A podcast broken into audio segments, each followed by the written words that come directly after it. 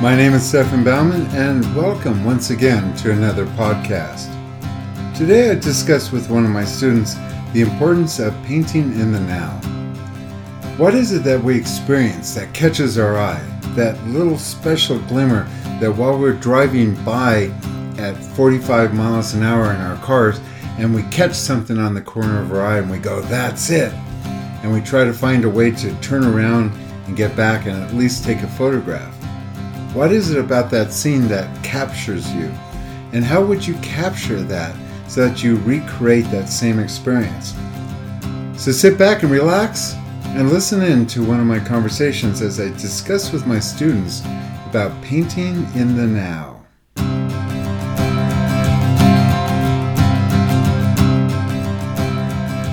You have to focus in on what you're trying to say. What is the effect in your painting? That is the crucial element that you have to get. So when you're looking at a painting like this, there's nothing going on in the painting. In fact, some would argue it's just a really bad composition. But what makes any painting great is the element of light. So the lighting effect, it makes everything. Now, when I first looked at this painting, I said, wow, that's a painting right there. You could stop right now, and it's better than 90% of the paintings there. Now, you look at it and go, well, it's not good enough. It should be better. And I think I could do better. I mess up. I do too much this. Well, that's just the life of being an artist. Get used to it. You'll never find anything out in nature if you're out dedicated to do original painting. You will never find anything out there worth painting without having to deal with changing and doing things. And when you're in my coaching program, what I do is I teach you the element, the secret to painting, and that is to be able to create that element of light. And when I opened up this painting, you had me at hello. I'm looking at this and I go, wow. Now, no matter where you go or who you are, there you are. And you're an artist that just loves to overly detail. You like to put tons and tons and tons and tons of detail. And the element of a painting, though, should almost feel like you're driving by at 50 miles an hour.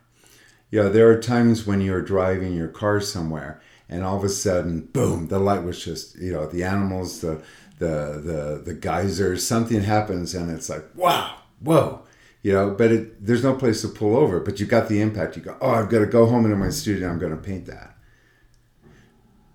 That element, that impact, that feeling that going 50 miles down the road and you see something, that's the secret to painting. That's how you want to paint it, as if you're just driving by. Now, when you're driving by, that shock, that awe, that light, that bear, that thing that caught your attention that you couldn't pull over. And we've all experienced that as artists. That's part of being an artist, is that we're alive. We see things. That element is what a painting should be made up from. So when you're driving by at 50 miles an hour and you see something, boom, you're not paying attention to the rocks or the trees or the little squirrels sitting on the stump eating a nut. You really are just paying attention to the immediacy of now, the effect of light right now, the feeling that hits you in the head and you can remember it. Because once you pass that road, that thing that caught your eye and you're going down the road, it's almost sears in your brain. It's not about the detail. Nothing that you saw that hit you like that. Yeah, there was a reason why you chose a painting in the first place. This particular painting that we're looking at. There's a reason why you chose that. You chose it because you were driving by and you took a photo or whatever, however you got the source. But there's nothing in this painting that, would make anybody else stop. I mean, for the most part, my students, because I train them to be, light people who can put light into their paintings like Sargent or, you know, Bierstadt or any, you know, the Hudson River School artists, you know, I teach them to do that. And when we go through the museums, that's what we're attracted to. In fact, even the history of painting had changed during the Renaissance when they started manipulating light and not subject. Prior to that, it was all about subject. After that, it was all about light. I think this painting is of light. It's incredible. It's a beautiful piece. You had me at hello. It's not done. And my fear of it is that you're going to go paint in every leaf on every tree. And the thing is, the painting's already finished and you don't see it. We don't recreate things. We paint illusions. We paint effects. We paint the feeling that rocks are there. They have to be plausible. You can't have rocks up in the sky. So, you know, what you want to do is put enough information in whatever it is that you're painting so that the viewer sees it, like, as if they were driving by at 50 miles an hour. When you drive by a riverbed, you don't see all the rocks, although you're aware that there were some. And so you do need the hint of some, and they have to be correct, you know, so that we don't hang up on it.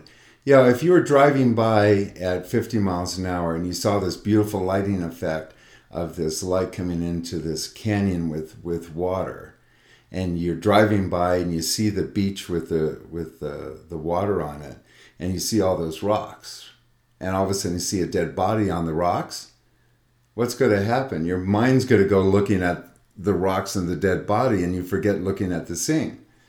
So everything has to kind of be in its place. And so if you're doing an area of beach, you only put in enough rocks in there so that the viewer knows, oh, there's rocks, let's move on. Oh, there's trees, let's just move on. And the brain works within a minute, tiny, itty-bitty moment of time. And so it can take everything in and see the element of light and sear it into your brain. And if everything is as it should be, that's all you need. You don't need all the other information, but it has to be correct, and nothing can be the viewer away like a dead body. That said, even areas that are broken up into like an area where you have a beach, one way that you kind of soften that up is that even if it's all rocks, nobody's going to know where this is. You know, maybe consider taking half of them out and putting in sand.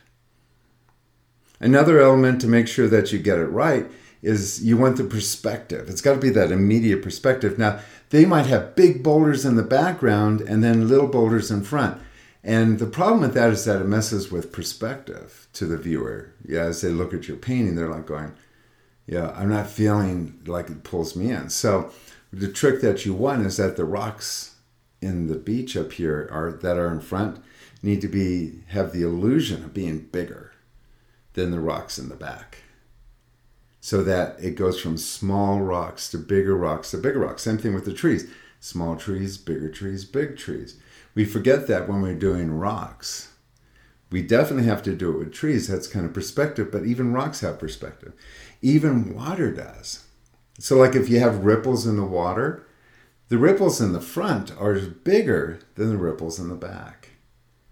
And even you're bringing, you know, the water kind of meandering towards you in these interesting shapes. The shapes all get bigger as they get closer to the front.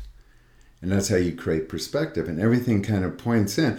And even when you're doing your shoreline there, even if it looks like it's all little pebbles and whatnot, you can arrange them, put a little sand in, and have, just like the water meanders in the back, you could have sand trails that meander in the back, to help bring the viewer to the background. It's kind of like the police department going, there's nothing to see here, folks, move on, move on. If you create a slippery opening for the viewer to get to what it is that you want them to look at, and we call that eye magnets, you can draw the viewer in, and even then, when the viewer catches an eye magnet, they no longer look at what that eye magnet's on. They just move on. You know, if you're going to put rocks in, you can organize them. Bigger in the front, smaller in the back, and organize them so that they kind of help, just like the sand, how they meander towards the central focal point and actually point the viewer in, you can organize the rocks to be bigger in the front, smaller, and arrange them in such a way so that they kind of snake towards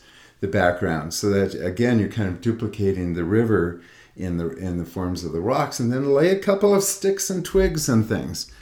You don't want to make it look like somebody's come out and sanitized it for your protection. And don't put all the rocks in. Nobody's gonna see all those rocks. All I see, when I look at your painting, I am exhausted. Yeah, and when we look at really great painters, we're really amazed at how little detail there is in them. You don't need a lot of detail. It's all suggestion, and to be able to manipulate that suggestion kind of becomes your style. You know, it's like what you choose to simplify makes you different than McVicker. McVicker has a way of painting his planar paintings in such a way that he directs, because he's a master painter. So he directs the viewer to what it is, and consequently he puts all the detail in that area. And so rather than a painting taking you a month to paint, it only takes you a couple of hours. Because it took you hours and hours and hours to paint every individual rock that you have here. Now that doesn't mean that, McVicker's paintings, if you see his studio work, incredibly detailed, exhaustingly so. When you look at them and you go, oh wow, but they're actually not. They're more detailed, especially around the central focal point. And you'll see like these beautiful Persian rugs, and you'll go, wow, he painted every color, every stitch in that rug. But he didn't. He just created the illusion just enough so that you know it's correct, and made sure there was no dead body in that Persian rug so that you get hung up on it. You just look at the folds and you look at the color. It is as it should be. And then as we get closer to the center focal point, you get more detail. He's a master at doing that too. And you'll see that with all the great artists like Richard Schmid. It's all how you pick and choose to create, because we all start off with the same landscape. We all start off with the same flower, and how you choose not to paint the detail, and how you choose to move the viewer around, and how you choose to put the detail into the foreground, and how much of that is, and how much light that is, all those decisions. That's part of being an artist, and that becomes your style. And people start recognizing your work by what you're not putting into the painting. As you think about painting in a different way than just duplicating a photograph, and then painting from photographs becomes kind of boring because there's no you there. There's no decision making. When you paint every rock, you don't allow yourself the option not to paint that rock. So let go, be free. Don't do the detail in your paintings until you have the painting in. Don't do the detail till you have your story, your central focal point, your lighting.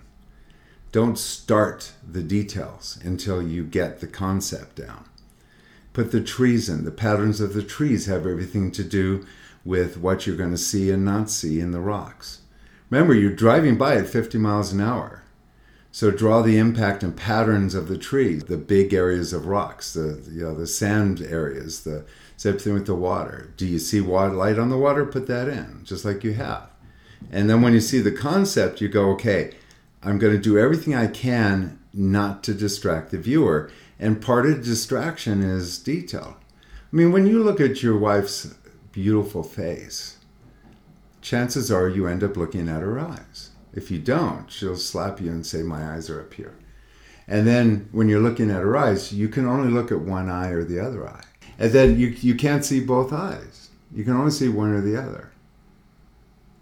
And so when you look at her eyes, you don't see her nose because the nose is coming at you. The depth of field is different. If you refocus yourself and looked at her mouth, after about 30 seconds, she's going to think, do I have spinach in my teeth? Because she's that aware that you're looking at her. And when you're doing a portrait, I think Sargent said, I can't remember who said it, but he says, basically a description of a portrait is a painting that has something wrong with its nose or a mouth. The reason for that is because artists over-detail that. So, you know, you're going to do a portrait of somebody smiling and you end up doing all their teeth. They end up looking like they have like dentures on because we don't stare at people's teeth. So that should be a blur. But see, you would paint every tooth. You would paint the cracks in between the teeth and the receding gums because that's the kind of artist you are. And consequently, when you do that, you can no longer look at their eyes. And that's the key feature, is their eyes. So when you're painting a landscape, the key feature is the central focal point effect. And it's not even a thing, it's an effect. So painting all these rocks is just crazy. Not one of those rocks adds to the painting. You'd be better off taking the rocks off and putting patterns in of sand or a couple of boulders that kind of push you in. You know, you could pull these together so that, you know, you could finish that whole beach. Instead of taking you 3 days to paint it, you could have taken it and done it in 3 minutes. And I have some really great artists that take lessons from me, like Paul. You know, when he first started with me, it took him 6 months to paint a painting. It was so photographic. But now he paints just as photographic and it takes him 6 hours. Because he learned what to leave out, where to put your detail. You would do well at one of my plein air workshops, because there you don't get time to labor over everything. We do 4 or 5 paintings a day, you know. And so you start learning what's important, and you start seeing how other people limit the things that are unnecessary. And then you bring them home and you go, well, why do I need all those rocks in there? All I need is to finish up the central focal point area. Everything else is a stage. When we go see Barbra Streisand and she steps out on stage and she's in the spotlight and you've spent $200 to see her, are you busily looking at the violinist in the first row? No. You're looking at Babs. You're looking at Barbra Streisand. You're like, oh my God, there she is. She still looks good with all the facelifts and things. She still looks like she's 22 going on 80. But we stare at her, not the violinist. So keep your focus on the light. Simplify this painting and get rid of all that rock, and you'll see that you have a masterpiece brewing here. And as far as being frustrated, get used to it. You always will be. That's just part of becoming a great artist. Once you lose that frustration, you also lose your momentum of growing. Being frustrated is what makes us great artists. If you're not frustrated, you'll never be great. So get used to that feeling, and I will talk to you next week. So there you have it. If you'd like to get more information about my coaching or my blogs, you can do so at www.stefanbauman.com, and there you can register for a free book, Everything I Need to Know About Painting.